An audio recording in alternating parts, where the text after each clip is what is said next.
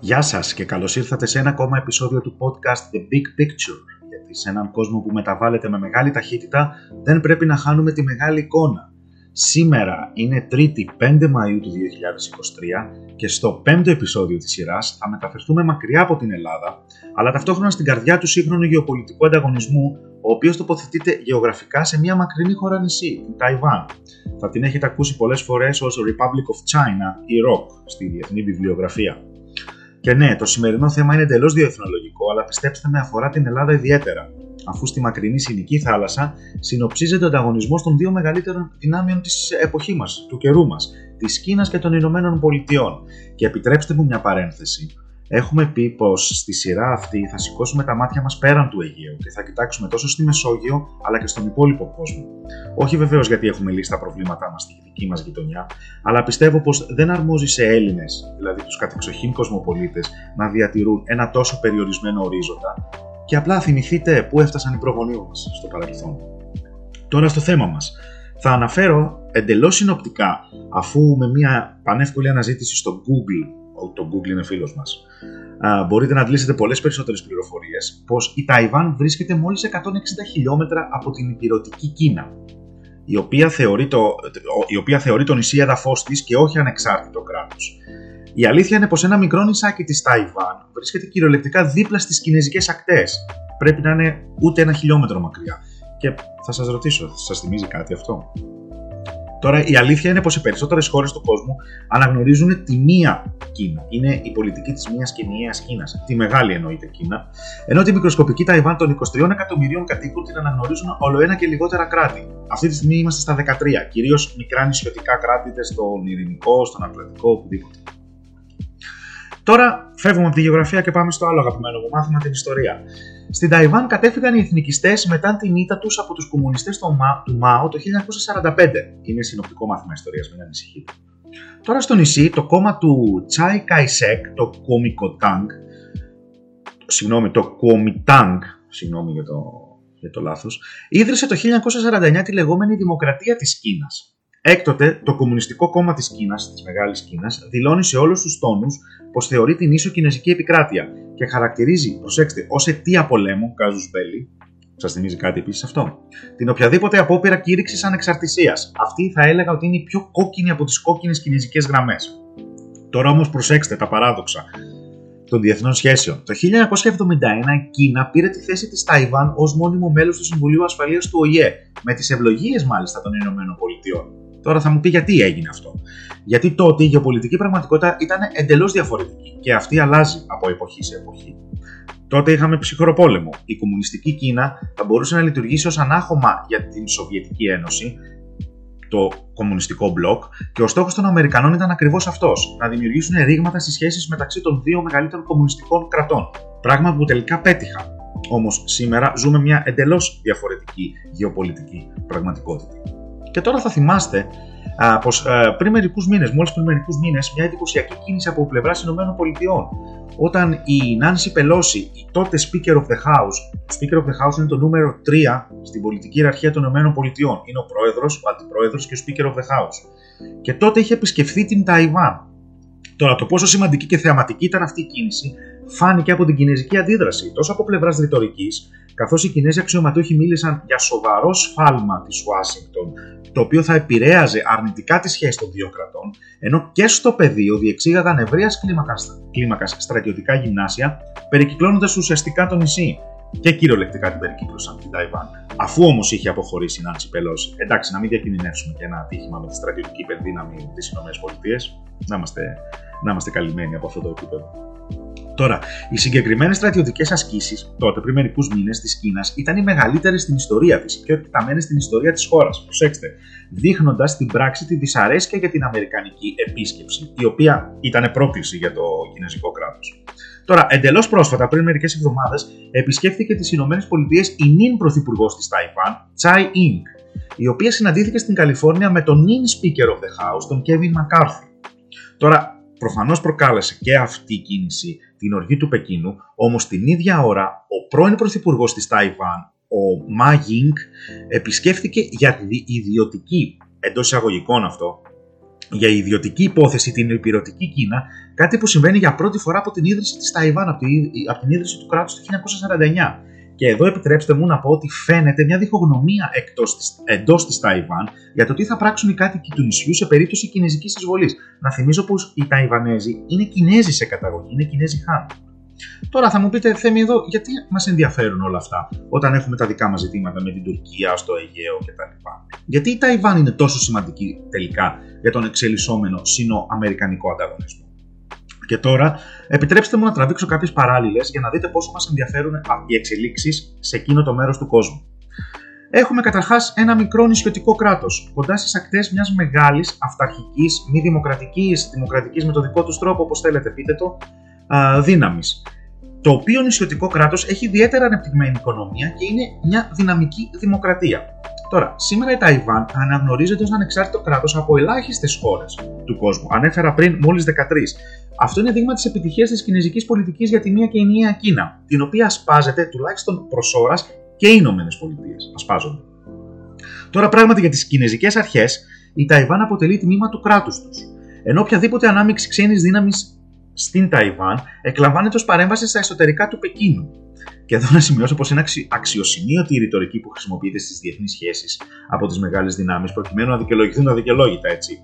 Βέβαια, στην προκειμένη περίπτωση, οι Κινέζοι από την ιστορία τους έχουν πολύ κακό προηγούμενο και πολλές κακές μνήμες από παρεμβάσεις ξένων δυνάμεων στα εσωτερικά τους. Και αναφέρομαι φυσικά στον αιώνα της ταπείνωσης, τον οποίο δεν θέλουν να ζήσουν επουδενή ξανά. Οπότε είναι ιδιαίτερα ευαίσθητοι με οποιαδήποτε παρέμβαση στα εσωτερικά τους, ειδικά δυτικής δύναμης.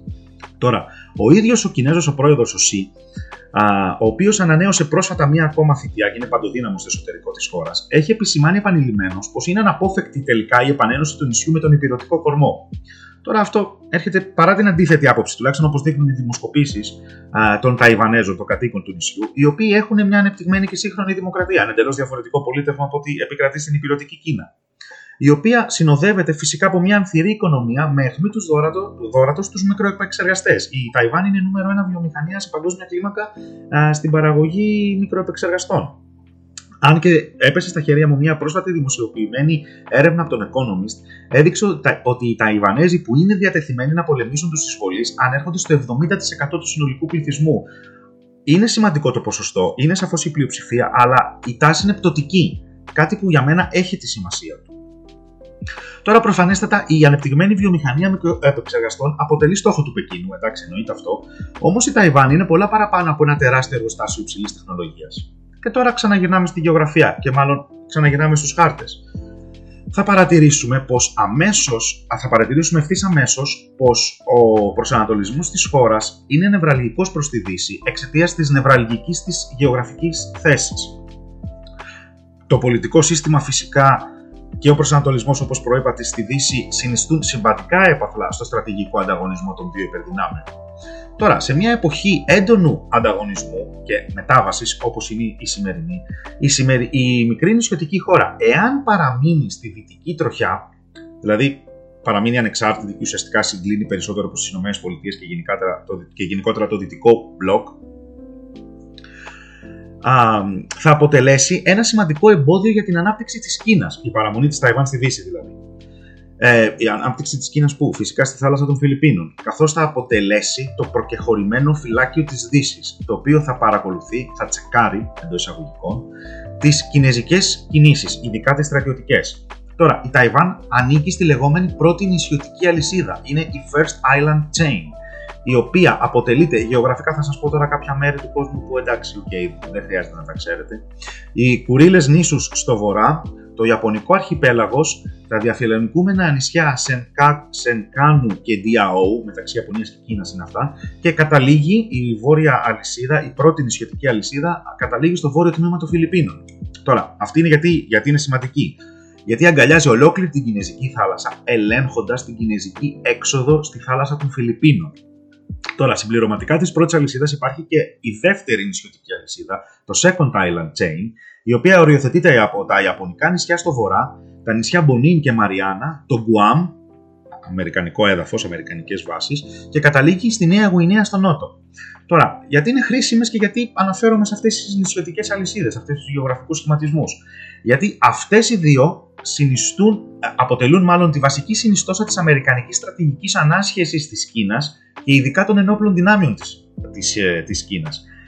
Και φαντάζομαι ότι θα έχετε ακούσει τα νέα σχήματα που αναδύονται όπως είναι το AUKUS, που είναι τίποτα άλλο από τη σύμπραξη ΗΠΑ, Ηνωμένου Βασιλείου και Αυστραλίας για την κατασκευή των Αυστραλιανών πυρηνοκίνητων και όχι πυρηνικών υποβρυχίων.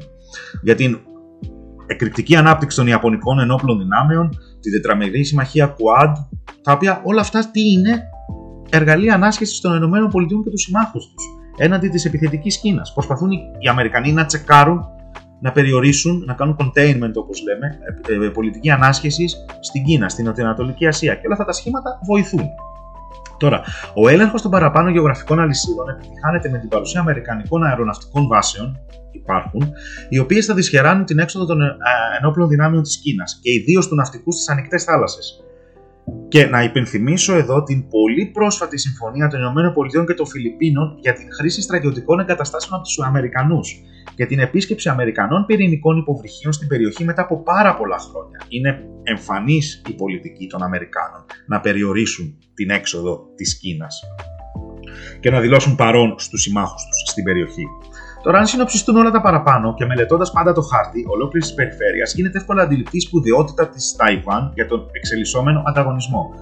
Είναι η κορονίδα του αμυντικού σχεδιασμού των Αμερικανών έναντι των Κινέζων. Τώρα, το νόμισμα πάντα έχει δύο όψεις, έτσι. Αναφέραμε τελικά ότι αν κατορθώσει η Κίνα να παραμείνει στο δυτικό στρατόπεδο, αλλά υπάρχει και άλλη άποψη. Αν η Κίνα κατορθώσει να θέσει υπό τον έλεγχό τη την Ταϊβάν με τον έναν ή με τον άλλον τρόπο τότε θα έχει επιφέρει ένα ρήγμα στην πρώτη νησιωτική αλυσίδα τεράστιας στρατηγικής σημασίας, αφού θα έχει κατορθώσει με τον τρόπο αυτό να εξασφαλίσει μια άνετη και κυρίως ανεντόπιστη έξοδο προς τη θάλασσα των Φιλιππίνων και κατ' επέκταση στον Ειρηνικό ωκεανό. Αυτό θα, θα υπάρχει ένα σημαντικό ρήγμα στην, στην Αμερικανική αμυντική διάταξη. Τότε θα μπορεί το Πεκίνο να απειλήσει ακόμα και Αμερικανικό έδαφος, τον Γκουάμ, και μιλάω πέρα από τους πυράβλους που αναπτύσσει αυξάνοντας την πίεση ακόμα και στους στενούς συμμάχους της Ουάσιγκτον, δηλαδή την Αυστραλία. Τώρα, στο πλαίσιο αυτό της κινέζικης επιδίωξης, είναι προφανής η προσπάθεια του Πεκίνου να εξασφαλίσει μέσω διακρατικών συμφωνιών τη δημιουργία αεροναυτικών βάσεων βαθιά στην περιφέρεια, όπως τα νησιά του Σολομόντα, ώστε να μπορέσει με τον τρόπο αυτό να διασπάζει τις αλυσίδες ανάσχεσης που έχει επιβάλει η Ουάσιγκτον. Τώρα, σήμερα είναι γνωστό ότι ζούμε στην εποχή του έντονου ανταγωνισμού μεταξύ των δύο υπερδυνάμεων που πολλοί τον χαρακτηρίζουν ως ένα νέο ψυχρό πόλεμο, αν και θέλω να τονίσω ξανά πως η ιστορία δεν επαναλαμβάνεται. Δεν υπάρχει κυκλική τροχιά στην ιστορία, όπως πολλοί λανθασμένα θεωρούν. Αλλά αυτό θα είναι ένα θέμα για ένα μελλοντικό επεισόδιο το οποίο θα το αναλύσουμε ε, στη συνέχεια. Τώρα, η σημερινή εποχή δεν είναι ίδια με αυτή του ψυχρού πολέμου, όσες ομοιότητες και αν παρατηρήσουμε. Στο σημερινό γεωπολιτικό πλαίσιο, ο αγώνας μεταξύ Ανατολής και Δύσης της υπερδύναμης και της αναθεωρητικής αναδυόμενης Κίνα, της δημοκρατίας και του αυταρχικού καθεστώτος είναι τη κέρια σημασίας για την τύχη όχι μόνο της Ταϊβάν και της Ανατολικής Ασία, αλλά και ολόκληρου του κόσμου. Και επιτρέψτε με εδώ να πω ότι ο ανταγωνισμός μπορεί να είναι περισσότερο μεταξύ Δύσης και Νότου, ανεπτυσσόμενου Νότου, αλλά αυτό είναι κάτι που θα το δούμε στο, τα επόμενα χρόνια. Γιατί το, η ρευστή κατάσταση ακόμα σχηματίζεται και δεν ξέρουμε πώς θα, πώς θα εξελιχθεί. Τώρα, πιστέψτε με, σε παγκόσμιο επίπεδο είμαστε περισσότερο συνδεδεμένοι από ό,τι μπορούμε να φανταστούμε. Και ειδικά για την Ελλάδα, αυτός ο ανταγωνισμός και η εξέλιξη αυτού του ανταγωνισμού έχει ιδιαίτερη σημασία, καθώς η Κίνα απαιτεί παρά το διεθνές δίκαιο ή το δίκαιο της θάλασσας ολόκληρη την περιοχή της Συνικής θάλασσας, αφισβητώντας την κυριαρχία άλλων παράκτιων κρατών. Όλων των παράκτιων κρατών της περιοχής. Σας θυμίζει κάτι αυτό; Σας θυμίζει, είμαι σίγουρος. Τώρα, η αντίδραση των υπολείπων είναι εντελώς λογική, καθώς επιζητούν τρόπους να εξισορροπήσουν το επεκτατικό Πεκίνο, κυρίως μέσω της παρουσίας των Αμερικανών και των Αμερικανικών ενόπλων δυνάμεων. Και φυσικά της της, ε, ενίσχυσης των δικών τους ενόπλων δυνάμεων, της αποτρεπτικής τους ικανότητας. Εσωτερική και εξωτερική εξισορρόπηση. Έχουμε μιλήσει αρκετές φορές για αυτά τα ζητήματα. Τώρα, ακριβώς αυτό είναι το δίλημα ασφαλείας που βλέπουμε ξανά και ξανά μπροστά μας. Οι επεκτατικές χώρες ουσιαστικά τρομοκρατούν τους γειτονές τους, οι οποίοι με τη σειρά τους προσπαθούν να εξισορροπήσουν την ενδεχόμενη απειλή, είτε εσωτερικά, όπως είπα πριν, με την ανάπτυξη των ενόπλων δυνάμεων, γίνεται στην Ευρώπη αυτό, στην Πολωνία, στην Ιαπωνία, η Αυστραλία, είτε εξωτερικά μέσω συμμαχιών. Δείτε, Φιλανδία, Σουηδία, ΝΑΤΟ, Αυστραλία, ΑΟΚΟΥ κτλ. Γίνεται παντού και πάντα αυτό. Τώρα, η χώρα μας τι κάνει, κάνει και τα δύο ταυτόχρονα. Προσπαθεί να κάνει και τα δύο ταυτόχρονα ώστε να ανασχέσει την αναθεωρητική και απειλητική Τουρκία. Και τώρα βλέπετε πόσο λογικά ερμηνεύονται όλες οι συμπεριφορέ των κρατών στο, στο συγκεκριμένο πλαίσιο. Και εδώ κάπου φτάνουμε στο τέλος και του σημερινού επεισοδίου και θέλω να πω πως ζούμε σε μια εποχή έντονων γεωπολιτικών ανακατατάξεων. Αυτή η ρευστότητα που την ακούτε πολλές φορές. Πού θα οδηγήσει αυτό το πράγμα. Πιστέψτε με, κανείς δεν ξέρει, κανείς δεν μπορεί να μαντέψει με σιγουριά. Αλλά μπορούμε όμως να παρακολουθούμε τις εξελίξεις και να βρίσκουμε τις τάσεις. Γιατί, γιατί τίποτα δεν είναι τόσο μακριά στο παγκοσμιοποιημένο διεθνές σύστημα, ώστε να μας αφήνει παντελώς αδιάφορους. Και αυτό είναι τροφή για σκέψη μέχρι το επόμενο επεισόδιο και θα χαρώ να διαβάσω τα σχόλιά σας. Ήμουν ο Θέμης και τα λέμε πάλι στην επόμενη εβδομάδα. Και μην ξεχνάς, αν σου αρέσει αυτή η σειρά των επεισοδίων και σε ενδιαφέρουν γενικότερα οι διεθνείς εξελίξεις, κάνε ένα follow το podcast στο Instagram. Είναι The Big Picture Podcast με κάτω παύλες ανάμεσα στις λέξεις. Έχουμε και Patreon επίσης, αν θέλετε να μας ενισχύσετε με τον οποιοδήποτε τρόπο, οποιαδήποτε βοήθεια είναι ευπρόσδεκτη. Αλλά όπως και να έχει, σας ευχαριστώ πάρα πολύ. Καλό βράδυ, καλή συνέχεια. Τα λέμε την επόμενη εβδομάδα.